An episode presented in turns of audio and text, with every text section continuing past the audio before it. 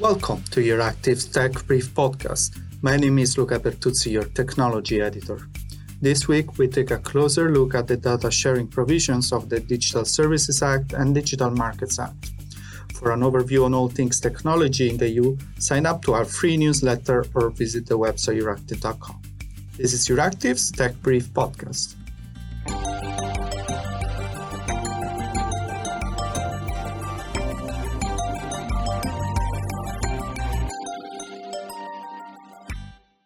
Today, I'm joined by Inge Graef, Associate Professor at the Tilburg University, and Filippo Lancieri, researcher at the ETH Zurich University. Hello, both. Hi. Hi, hello. Thank you for hosting us. And thank you for being with us. Um, you have uh, recently published a study for the Center on Regulation in Europe, uh, also known as CERRE regarding the access to data and algorithm provisions of the Digital uh, Services Act and the Digital Markets Act. What were your main findings? Sure. I think that these are two extremely novel and extremely interesting regulations, right? We're really breaking new ground in terms of digital regulation one of the first things that I think that come out of our study really is the sheer volume of transparency and data sharing obligations. So we try to go; these are long, let's say, long documents. We try to go through all the provisions, and we identified at least 22 different obligations in the DMA and 32 in the DSA that relate to data sharing and, and transparency. So first one of the first things that we do is to just identify them all as well as all associated recitals in the text and, and this leads easily reads to hundreds of, uh, of provisions. And then what we try to do in the beginning is how to think about how to box them, know, how to group these these different mandates into into clear categories. And then we look at different uh, provisions, different um, topics. So, for example, who's the target party? What is the type of data that is targeted? Who is the receiving party? What is the type of access that is required in terms of like do you need an api do you need a website? How often can you request something uh, can you request do you need an api do you need a website? And how often can you request the data?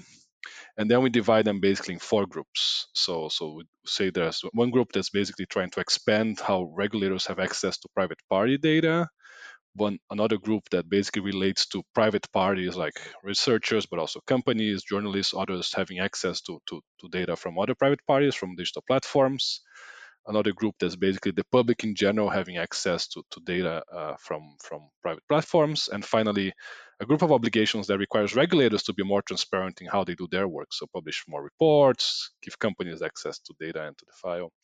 And all of this actually, by the way, is part of a large interactive table that is freely accessible online and is one annex of, of our, our, our report.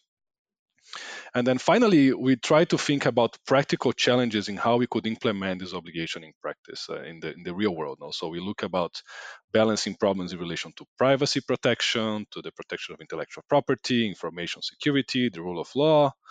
We come up, uh, we develop a seven-step balancing test that tries to, to facilitate the implementation of these obligations in complex cases something that, that I think we'll discuss more. And then finally, to, to really try to make this more concrete, we look at three case studies. Uh, so one about uh, the obligation to create online advertisement databases, which is Article 39 of the DSA. Another that's an obligation to share data for, for large digital platforms to share data with vetted researchers like us, which is Article 40 of the DSA. I would say a very welcome obligation from my part. And finally, uh, the obligation that search engines share click and query data, so data on what people are searching, what they're clicking with other search engines as a way to increase competition in the search engine market, which is obligation 611 of the DMA. Thank you very much, uh, Filippo, for this uh, overview. Um, uh, Inge, perhaps uh, we could uh, go a bit more in depth now, um, uh, especially in terms of this seven step uh, test that you have developed uh, to help all parties consider uh, specific data sharing requests. How, how would this uh, work in practice? How can you combine data sharing with issues such as data protection and, and the protection of intellectual property rights? Yeah, we really uh, try to think through this process uh, of implementation by uh, laying down these seven steps that uh, we believe will help not only the target parties, but also um, the enforcers and other stakeholders involved to understand how this process could work. Um, so the seven steps actually follow from three main principles that we have uh, laid out, and um, actually these three principles, uh, we believe they could also guide data access more broadly. So actually also going beyond the DMA and the DSA, and actually in the final part of the report, we also have this outlook to the proposed AI Act and the proposed Data Act, where we show that, for instance, the categories of data access that Filippo already talked about can also work in these newer um, regulatory frameworks so that the principles that we distinguish um, could also have uh, a more broader application, which I think is useful to keep in mind because the EU regulatory framework is becoming quite scattered. And by defining some common principles, um, I think it will help to uh, create a more coherent enforcement and uh, implementation of data access more, uh, uh, more generally. Um, but then going back so to these three principles that we then uh, divided into these uh, seven specific steps. Um, uh, the first principle that we uh, distinguish is um, um uh, the one on uh, data minimization, where the idea is that um, the data to be shared should be um, the minimum uh, um, uh, the minimum required to meet the access request and the underlying purpose of the access request. And we point out in particular examples and also in the case studies later on how we think a combination of legal and technical measures um, can um, uh, ensure this idea of uh, data minimization. Um, then a second principle that um, uh, we believe is important to keep in mind is um, the legislative purpose. So, what did the legislator have in mind when including these specific provisions on data access and access to algorithms in the uh, DMA and in the DSA? Because the legislative purpose can be used um, to understand uh, what the underlying objective is, and also the more specific the legislative purpose is, also the more um, probably we can um, um, assume that the legislator already has done this balancing, for instance, with privacy or intellectual property or security concerns. So the more specific the legislative provision is, the less room there is probably for um, um, doing this balancing again at the time of implementation. The other uh, principle that we uh, distinguished is the one on uh, least intrusive implementation. So, where we also believe that it uh, is important um, to also look at the interests of uh, the target party and come up with a mechanism of implementation that um, still uh, meets the data access request, but also minimizes any potential harm. So, one of our key findings also within the project is that probably these trade offs between um, how to balance data access with privacy, with intellectual property, and with security, um, these will be key in uh, the implementation process. And by laying these, laying down these three principles, by laying down these three principles and these seven steps, we believe uh, these trade offs can be made more specific, and this will really facilitate uh, implementation. Let's look at how this would work in practice. Um, Filippo, you mentioned uh, that you have uh, illustrated your case with uh, three case studies. Um, we have covered uh, data access for vetted researchers in the past. So, what can you tell us about the, the how the framework would work uh, for the online advertisement database under the Digital Services Act? Basically we, we developed this framework that has seven steps as a way of thinking about the, the implementation of these novel obligations in practice. So the first step is whether the the stated purpose of the data access request so, so a request to access data matches what is the purpose of the disclosure in the legislation and, and it can really ad- help advance such goals so this is something that helps accomplish the goal of the legislation uh, then if yes, then you then regulators and parties should ask: Is this data access sufficient to achieve the stated purpose in terms of how much data you're asking and what type of data you're asking? And if it's not sufficient, if if you by getting access to the data you're not going to be able to answer the question that you want to answer, then basically you should deny the request. But if it is sufficient, you should consider whether this data the, the data requested is the minimum necessary uh, to, to answer this question, or at least uh, whatever extra that is given to it, it does not exceed what we call minimum risk. So the idea here, for example, is that imagine that you're looking at advertisement databases and you want to have like I don't know an advertisement that was displayed on Facebook, and then to answer the question that you need, you only need data on how many times the ad was seen. But then the database also has data on how many times there was a like of the of the ads. So the idea of this only minimum risk is that if you disclose the that how many times the data was seen versus plus how many times there was a like in the ad, because this extra data is kind of marginal from a privacy perspective, depending on the protocols you employ, then in this case you don't need to reconstruct the database just to share part of it with researchers.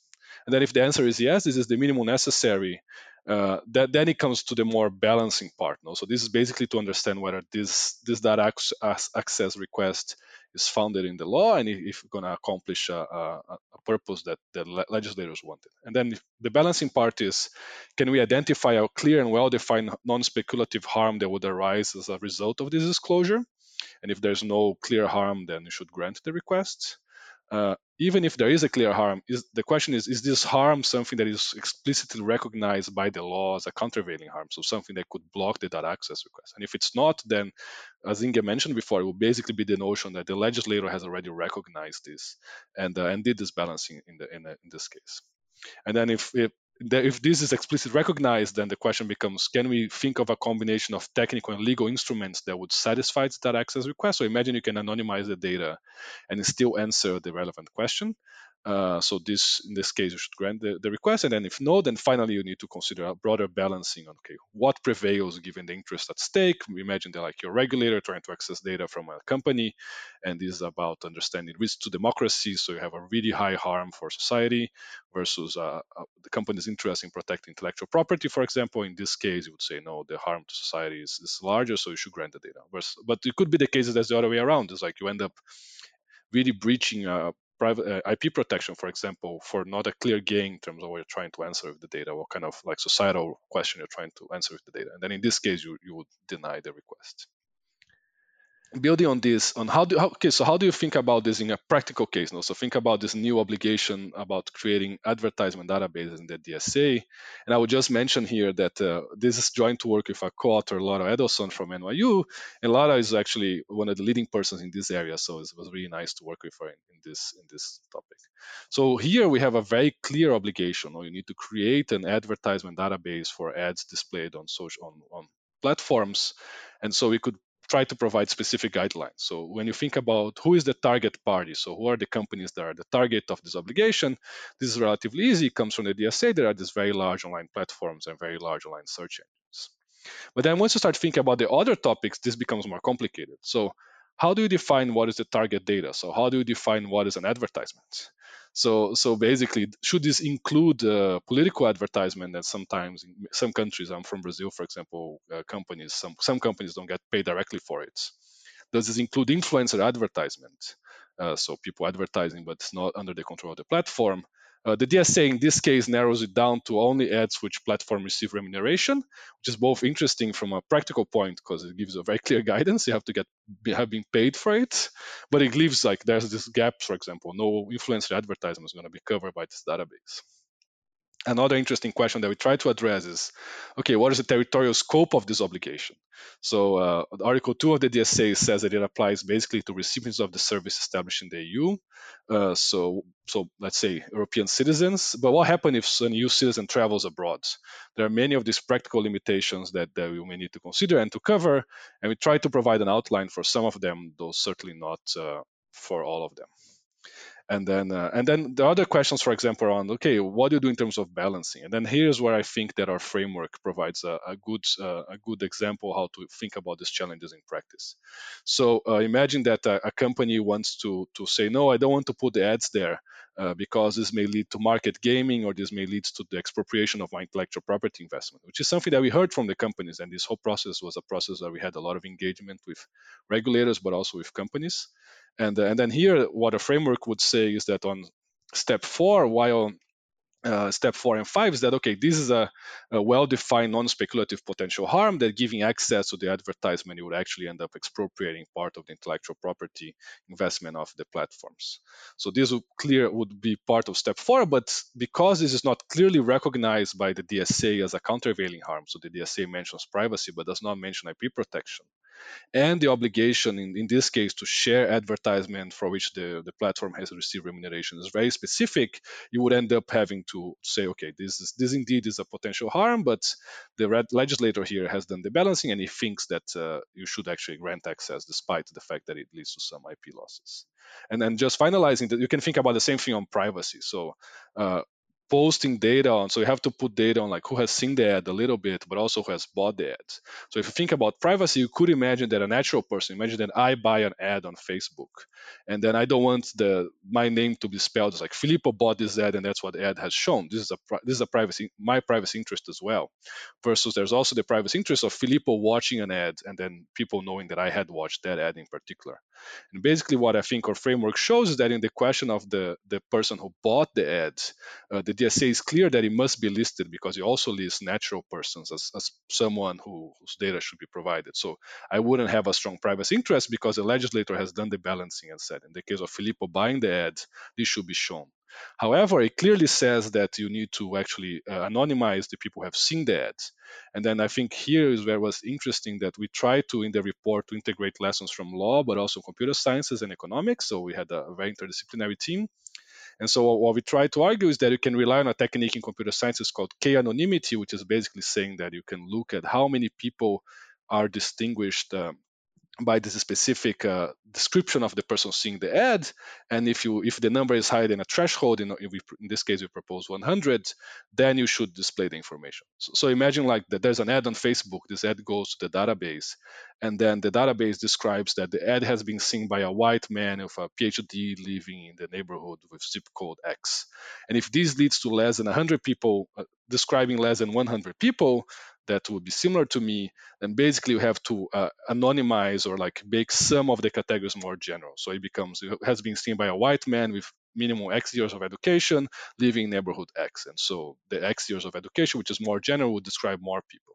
And as you can see, this is always a complex and very dynamic balancing, which will require a lot of engagement with, between companies and regulators, but also with civil society, who is researchers, journalists, everyone else who are the people consuming uh, these databases, using these databases, to try to find optimal uh, guidelines on. Even even at this level, okay, you can rely on k-anonymity as a as a protocol to to help uh, grant access to the data. You still have a lot of more things to define, and these are things that we try to cover a little bit, but we of course cannot cover them all. Thanks, Filippo. I think that just uh, illustrates the complexity of, of, the task ahead.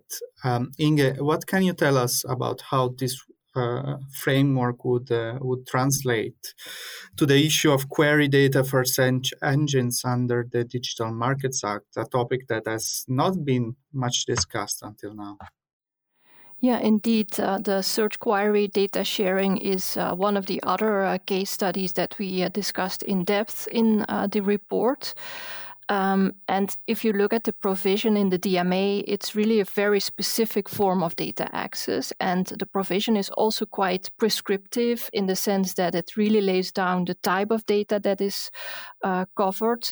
So, uh, ranking, query, click, and view data. It speaks about uh, gatekeepers as in uh, the ones that offer search engines, and it's also it's quite specific on uh, the beneficiaries, meaning that indeed this provision of the DMA has in mind that a gatekeeper search engine uh, will be required to share this search query data with any third party online search engine, so with uh, a direct uh, competitor. So this uh, is relevant for um, applying or f- framework because this also shows again that um, the legislator already has laid down quite specific requirements and uh, has been quite specific in the scope of data sharing that it intends to mandate. So that here again we see an example of a legislative provision where you can argue that the legislator already has done uh, quite a lot of this balancing between uh, different interests. And um, with regard to data protection, one should also keep in mind that in this provision, um, the DMA requires uh, gatekeepers to anonymize the data so that um, any data protection risks are already uh, covered by uh, the anonymization, so that any data protection risks are already covered by this anonymization that gatekeepers are required uh, to do. Um, so then another um, concern that relates to intellectual property, uh, which also comes up in uh, the balancing exercise uh, that we include in our seven-step framework. Um, and uh, here we know that um, gatekeepers have already made um, uh, the claim that uh, data sharing, and also especially in the search engine context, that uh, this could impact their incentives to innovate. But here we can also see that in the provision in the DMA, there is actually no reference to any countervailing harm in that area. So that here again, because of the specificity of the legal obligation, um, there is not so much room uh, for gatekeepers to rely on reduced incentives to innovate or um, risks relating to their intellectual property protection um, as a way uh, to uh, prevent this data access from being implemented. However, um, we can also see in the provision that um, there is a specific legislative purpose uh, that is mentioned, uh, namely uh, the uh, promoting the contestability of the search engine market. So, this legislative provision, and that is also something that we recognize in our framework, this could be used to interpret um, the way in which the search uh, uh, query data sharing can be implemented. Um, and then beyond that, indeed, we re- relied also here on Laura's more uh, technical expertise to discuss uh, how exactly uh, the data access could work in terms of the timeliness and the mode of access. Where a question, for instance, is should data be made available on a daily basis, and how um, uh, uh, how fresh the data, for instance, uh, should be that is required to be shared. Um, and also, one more practical element that uh, we looked at is uh, the FRAND um, terms that uh, the provision of the DMA refers to. So, search query data should be shared on fair, reasonable, and non discriminatory terms. And there's actually a question also of the costs, for instance, that gatekeepers may charge for um, giving access to their search query data. And here uh, we discussed that uh, we believe uh, this search query data is actually collected as a free byproduct of offering the search engine, so that actually the um, the cost of obtaining uh, the user information and the search queries is uh, roughly zero. So, therefore, uh, we believe that it would not be desirable um, to give gatekeeping search engines the possibility to charge a fee for uh, access to the search query data they basically have already collected. But we do think that uh, uh, gatekeepers should be able to impose some cost for actually converting the data in a workable format, for instance.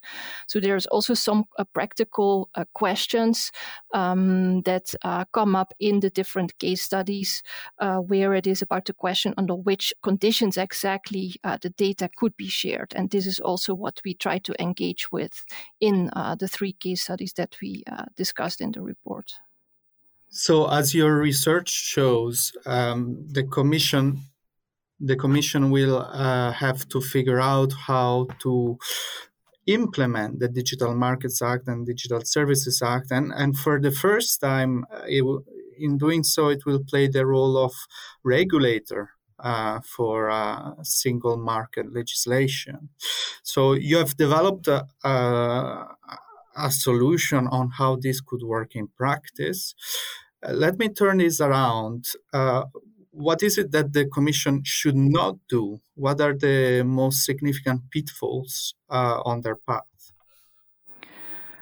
Um, I think uh, one uh, pitfall that should be avoided is um, to see this as frameworks that um, um, are mainly targeted at um, the addressees of the uh, obligation. So by this I mean that um, the uh, the Commission and also the national enforcers, because actually the uh, research or data access that we haven't discussed is enforced at the national level. Um, but in the implementation and in the enforcement, also, I think it's important for other stakeholders to be involved. Um, and I think one should start thinking of creating uh, a broader uh, ecosystem of oversight where it's ju- not just anymore the enforcer versus the um, target party of the legal obligation or of the investigation, but other stakeholders should be involved as well. So that includes business users, other market players, uh, civil society, and indeed also researchers, which now have a right to get access to data under the DSA. Um, so these insi- insights from the other stakeholders, they are really worthwhile to include from the very start of the implementation process. And uh, we indeed see that the Commission already seems to include them in this process, for instance, through these um, DMA workshops that uh, the Commission is organizing. So also, I think when we move towards actually implementing the obligations, it is important, yeah, to keep involved, uh, keep uh, these other stakeholders involved as well. Yeah, if I can add something here uh, to to Inge's, uh, I think that uh, unfortunately, we have a long history of uh, regulations failing digital markets in the EU, in the US, in Brazil, where I'm from, and in many other places. And uh, and this is partially because, uh, and, and, I say this with, with a let's say a sore heart, is that we tend to think them too much as just like a legal obligation that's almost self-enforceable. And this is really not the case, right? We're really handling, dealing with the most, the markets with the most information asymmetries that maybe we have ever had in history. So this means that the effective enforcement of any of these incredibly novel obligations requires really uh, an ecosystem and it requires interdisciplinary collaboration. I think for us was incredibly valuable to have Laura on board as someone who brings a totally different view. And uh, of course, you're going to need a lot of uh, computer and data scientists to think about the implementation of these obligations at scale. These are hard to obtain for, for public bodies because of salary differentials, because of any other problems. But there are a lot of them that are in academia, there are in companies, that are in other areas. So I think that if the Commission and also national regulators, whatever they are, they want to implement this in practice, they should do their best to engage the broader civil society community. Yeah, and this is not only through workshops, but really through engagement at the draft level, thinking about how to incorporate, bringing the expertise to work for a couple of years for the commission. And I know that DG COMP now has a new chief technology officer and things like this. I think that um, the main pitfall is to do not think that this is going to be easy to implement. This is going to be incredibly complex to implement, and the more people that you can bring to help with this this implementation, I think the the more chances we have of actually accomplishing the goals of this this really novel regulations that we have it almost sounds like you're proposing yourselves um, uh, for that task. Um, uh, I'm not suited. You need, you need computer scientists, not me. I'm a lawyer. A lawyer and economist, you know, that, that's exactly the point. right. Well, um, to wrap up, Filippo Lancieri is a researcher at the ETH Zurich University. Inge Graef is associate professor at the Tilburg University. Thank you both.